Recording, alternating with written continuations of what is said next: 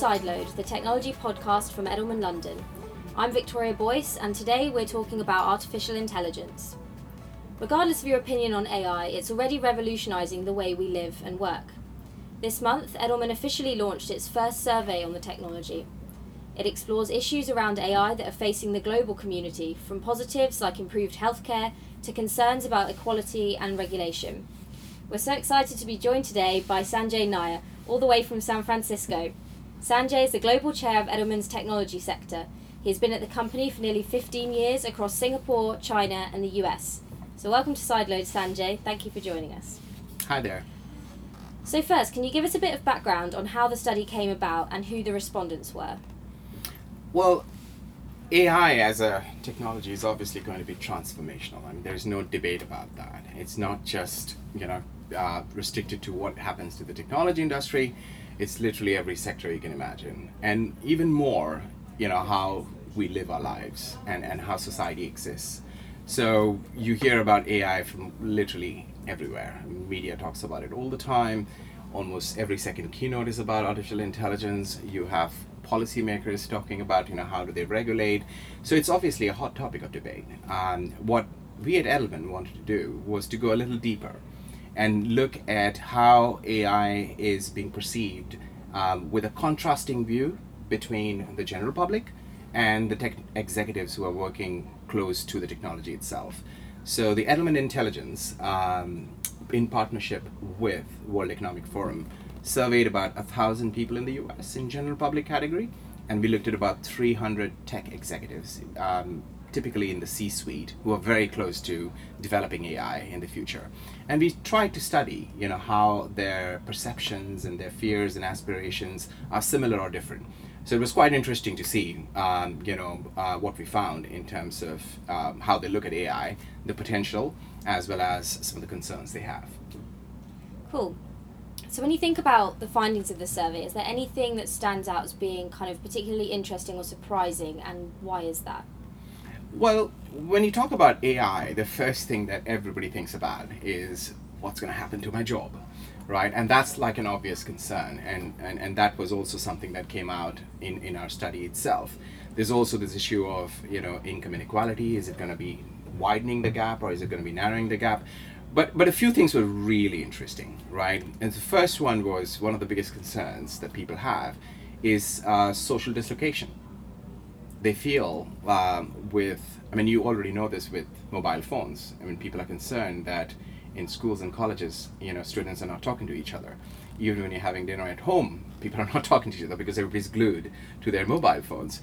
But when these gadgets are juiced with the power of AI, the fear of that dislocation getting widening is quite intense. Um, there was a recent example that I read, which which really intrigued me, was this guy in Japan who actually married, legally married, a hologram because he just felt the hologram actually uh, understood him better than any other human being. Now, you may think it's a one off crazy example, but that's because AI has really not infiltrated our lives in a big way right now. But five years down, who knows? So, so that was one the fear of social dislocation. Second was uh, the concerns that people have around deepfakes. So, deepfakes is, is very simply put, it's altering of video and voice to kind of create content that is not real. Um, in other words, you can say it's fake news on steroids, right? so you already know what fake news has done mm-hmm. with the elections in the US in 2016. Um, so you can imagine the potential as deep fake as a technology matures. So people have real concerns about, you know, will it affect our shared sense of reality? Let alone the impact that it could have on democracy or the, you know the impact that it could have on countries waging wars against each other or even as individuals. You know our your face could be edited and put on the face of somebody who's actually committing a criminal you know activity. Mm-hmm. and you'd be like i wasn't even there. How did that happen? Mm-hmm. right? And it's already happening. Like for instance in the us um, there was a recent case of a cnn correspondent whose credentials were withdrawn um, you know, because he appeared to have been aggressive with a White House intern. Mm-hmm. It was only later on found that that whole video was a deepfake video. It was altered. It was not even real. So currently, the technology is still new, but people are working on it. And trust me, in 18 months, this will become very real. So that presents a huge challenge for not just the tech industry, which has to develop you know technologies to detect it, but also for platforms like Facebook and search engines like Google on how to kind of catch this in time, but also for policymakers, like how do we come up with laws that criminalize creation and distribution of deepfake content. So that's going to be an interesting space to watch out. Uh, the third one was also quite fascinating because there's a lot of debate about superintelligence, mm-hmm. right? So AI is going to lead to general AI, which is also called singularity. And if you speak to any expert, they usually talk that this is at least 25 to 30 years away, right? But our research showed, especially with the tech community, that they feel, majority of them, almost 75% of them, think that singularity will be achieved in the next five to 10 years. Now that's fascinating right? Because we are not even prepared for the first wave of AI. Just imagine singularity coming through within the decade. So I think these are some of the, the most interesting things that, you know, creates, uh, you know, uh, a reason to pause, mm-hmm. but also potentially gives a call to action so that we can work around these issues. So what is the general feeling towards artificial intelligence? So, are people excited, and did you see any major differences between the consumers and the executives when it comes to that kind of optimism around AI and what it might bring? So, the common thread between the general public and the tech community is there is a lot of curiosity. Mm-hmm. People are curious about what the potential of AI is because they do feel AI is going to transform literally every sector, it's going to transform society so they are curious about you know what it brings, um, and most of the people are generally optimistic over a long-term period, but there are serious concerns about what it means for me as a person. Mm-hmm. And, and when I talk about me, it literally translates into what will happen to me in terms of my job. Like, will I have a job in five years, and so on and so forth. The tech in- industry, uh, the enthusiasts are a little less concerned mm-hmm. than the general public, as you would imagine, mm-hmm. right? But it is a serious concern. Um, and I think this this concern is, I mean, if you look at how we have behaved with technology, like a couple of decades ago, we thought remembering everything was a complex charge. You know, like memory is so limited, so we outsourced the the memory part to computers. And then the next wave came, and then we thought processing so much information was complicated. So we started using computers and phones to process information. Now we are at a point where we're looking at outsourcing decision making to machines. Mm-hmm. So then there's this question that comes to mind as to what's the purpose of humanity? Right? I mean, why do we exist? Mm-hmm. If literally everything is going to be done by a machine, then what's our you know raison d'etre? I mean, why, why, why do we exist? And I think these are the kind of concerns that are bubbling up across the spectrum of both the general public and the tech community. Still to come, the double edged sword of AI Despite enthusiasm about the potential of this technology, what will it mean for economic equality? How will it impact human intelligence and relationships? But first, let's listen to a clip from the last episode of Sideload, where we discuss the big talking points from this year's Mobile World Congress. 5G stuff has been talked about for a long time, and, and this year, last year, everyone talked about it, and no one really did anything about it. It was all kind of the promise of 5G, and this year, I think, is one of the times when lots of that stuff's come to reality, or at least it's so close to reality that you know by next year it's going to be in the mainstream. So. Um, lots of those demos were really fascinating to see, and I think the, the, the way that that's going to drive new industries is really interesting. And some of the demos that we've we kind of got glimpses of, and um, some of the stands showing things like um, uh, personalized drone carriers that will be enabled by a faster network with less latency to get them to where they're going faster, and um, personalized drone delivery, you know, things like that, which are possible only really with 5G. Um, they're now being much more a reality, and they're not kind of being scoffed at as kind of pipe dream stuff. It's actually things that could happen tomorrow.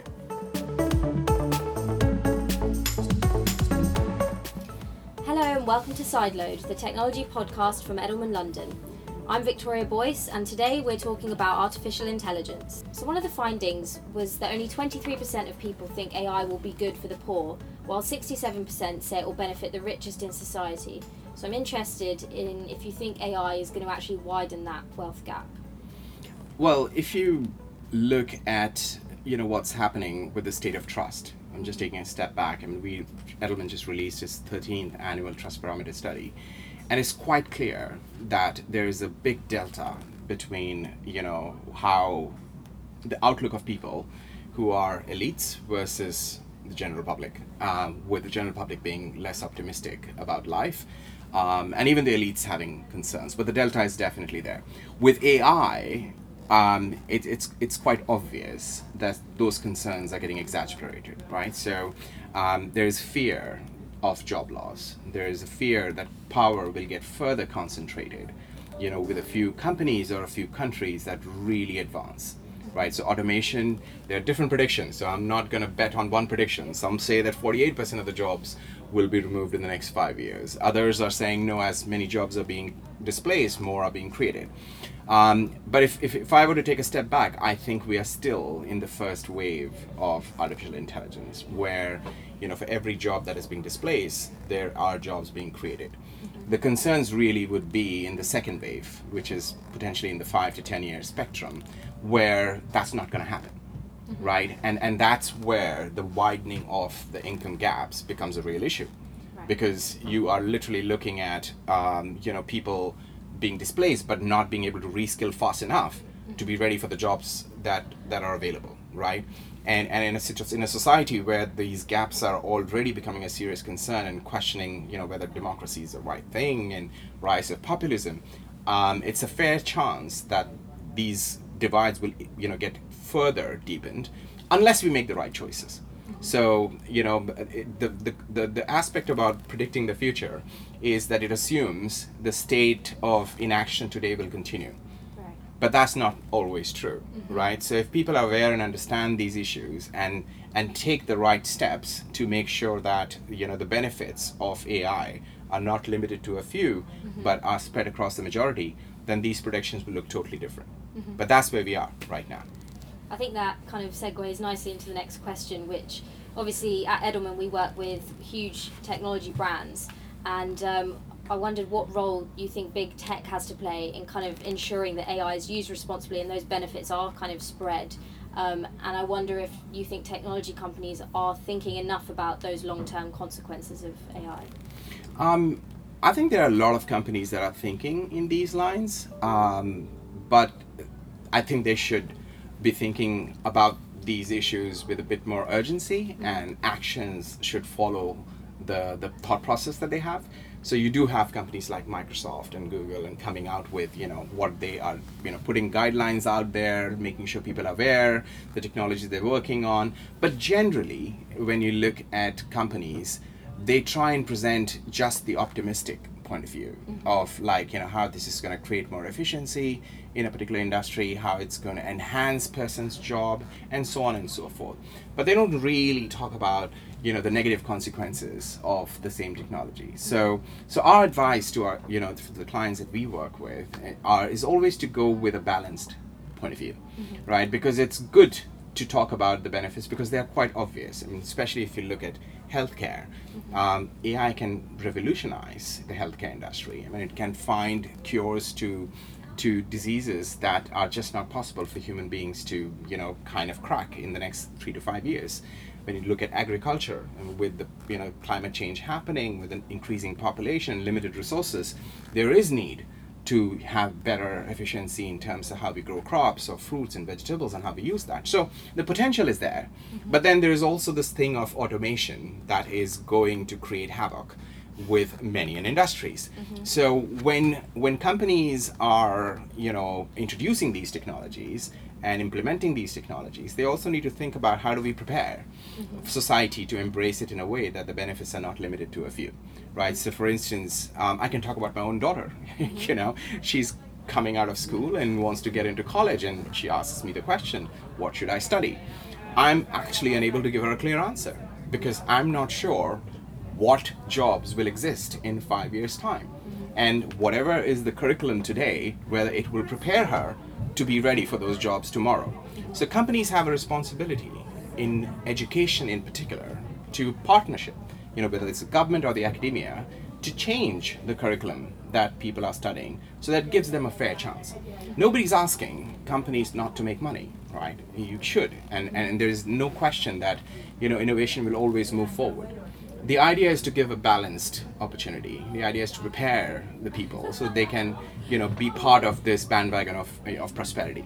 Specifically with AI, when it comes to coding, I think there are certain expectations of companies you know, A, they need to be a bit more transparent about their coding principles and guidelines, what they will do, what they won't do, and how that technology is being used. When it comes to privacy, they need to be very clear about what forms of data they're collecting and how they're using it. Um, when it comes to um, uh, laws, you know, it's, it's, it's, an, it's both an obligation and an opportunity for the tech industry to work with the government to shape policies that you know protect and minimize the harm and maximize the opportunity. So there's there's a lot of opportunity for companies and this is something that you know needs to flow from the top. The CEO himself needs to take the leadership and embrace you know the responsibility that comes along with you know it's like the the Spider-Man quote with great power comes great responsibility mm-hmm. and and that's exactly where the companies are right now. So with that in mind, the kind of ethics of AI is another topic of ongoing debate both in Europe and around the world. Uh, can you tell us a bit more about what the survey revealed about AI and regulation? Well, it was quite interesting to see that more than 75% of the respondents across both general public and the tech industry want greater regulation mm-hmm. on AI. So there's clearly a concern that if you know it goes unchecked, um, it could cause more harm than than good. You know, because innovation, if you think about it, it's always motivated by two prime factors. One is curiosity. So the scientific mind wants to kind of innovate and develop new forms to crack the biggest problems. But equally is greed, right? Mm-hmm. People want to invent and innovate because it will help them make more money or concentrate more power. But the policy framework is the one in the middle that gives a balance to this. And I think both the tech industry enthusiasts as well as general public feel there's greater need for regulation. So if, if you look at world over, um, I think Europe is perhaps one of the best places where Europe is actually taking the lead in policy regulation. So whether it comes, uh, you know, when you talk about data, you know, GDPR is a good framework for reference. Now, pretty much everywhere in the world, countries are looking at not necessarily following exactly, but inspired by GDPR, they're coming up with their own policy on data, you know, protection. Similarly, on AI, I mean, the EU has formed a council which includes the government, but also includes the business and technology and academia to come together with a set of guidelines. And they have published these guidelines out for public to feedback. So it's one of the best ways to come up with, you know, a framework that is not just being created by one or two people sitting in a room, mm-hmm. but in consultation with different stakeholders and in full transparency with the public whose life is going to be affected to shape something that is meaningful. So I think the other countries can actually learn from that example and, and, and look at regulation proactively, mm-hmm. not after the fact, but proactively. Sure. So what advice would you give to businesses when it comes to that piece of kind of earning AI trust? So, what do you think those businesses need to do in order to kind of be trusted in this kind of AI era? I think first and foremost is to you know um, to understand the implications of AI and the impact that it can have, not just on business and productivity and efficiency, but society at large. Mm-hmm. Because this is going to be a transformational technology, right? There's no denying the fact. Second is to be a bit more transparent about what they're doing and why they're doing what they're doing, um, not just with their employees, but with other stakeholders, whether it's customers or NGOs or academia or the government. It's very important because everybody needs to be on the same page as to you know what's happening. I think third is to um, you know kind of not just look at the lowest hanging fruit, right? So if you look at um, where AI has had the maximum impact today, is in the space of e-commerce, right? Because whether it's Alibaba in China or whether it's Amazon in the US, these companies already had a lot of data mm-hmm. And with big data analytics and high performance computing, it was easy to apply AI to look at better targeting of consumers. So much so that now, you know, Alibaba has massive warehouses which are totally unmanned.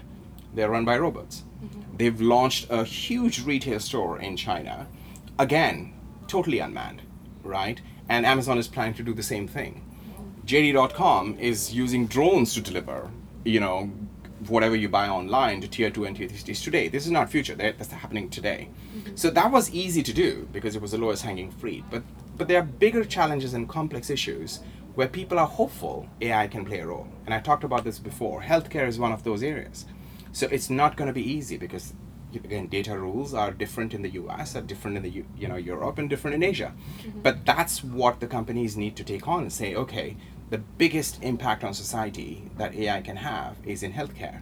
So how can we come together as businesses, as governments, to address that issue? Agriculture is the other one.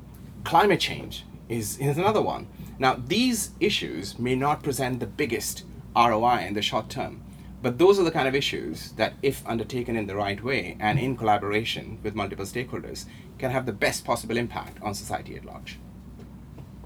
So, finally, and this is not an easy question, but possibly one that you get often. Where do you see AI in the next kind of five to ten years? If you can synthesize what you feel and think about that question. I think AI is going to transform our lives without a doubt, right? The question is is it going to transform our lives for the better or for the worse? And unlike other extremely smart people who make predictions, I try not to make predictions because even though there, we have an idea of what might be happening in five years or 10 years, ultimately it's shaped by the choices we make today and in the coming years. So if, if together, you know, as businesses, as NGOs, as media, as government, and also as individuals, if we come together to make the right choices, sky is the limit on the potential positive impact we can have through AI. However, if we don't, the dangers of AI are also quite obvious. So I think we need to take collective responsibility uh, in a multi-stakeholder environment and, and do our part in making sure that we do the right thing for expecting the right outcome. The future is definitely going to be bright in my view because I'm an eternal optimist. I think people, once they know what needs to happen, once they are aware of the issues and concerns, they usually come together and act. And that's one of the reasons why, you know, Edelman uh, AI Center of Excellence in partnership with World Economic Forum did this study so that we can inform the stakeholders on what's at stake so everybody can make the right decision. Perfect. Sanjay, that's about all we have time for, so thank you again for joining us on the show. And thank you for listening to Sideload. Don't forget to subscribe to the podcast, and if you want to get in touch, send an email to sideload at edelman.com. Have a good one.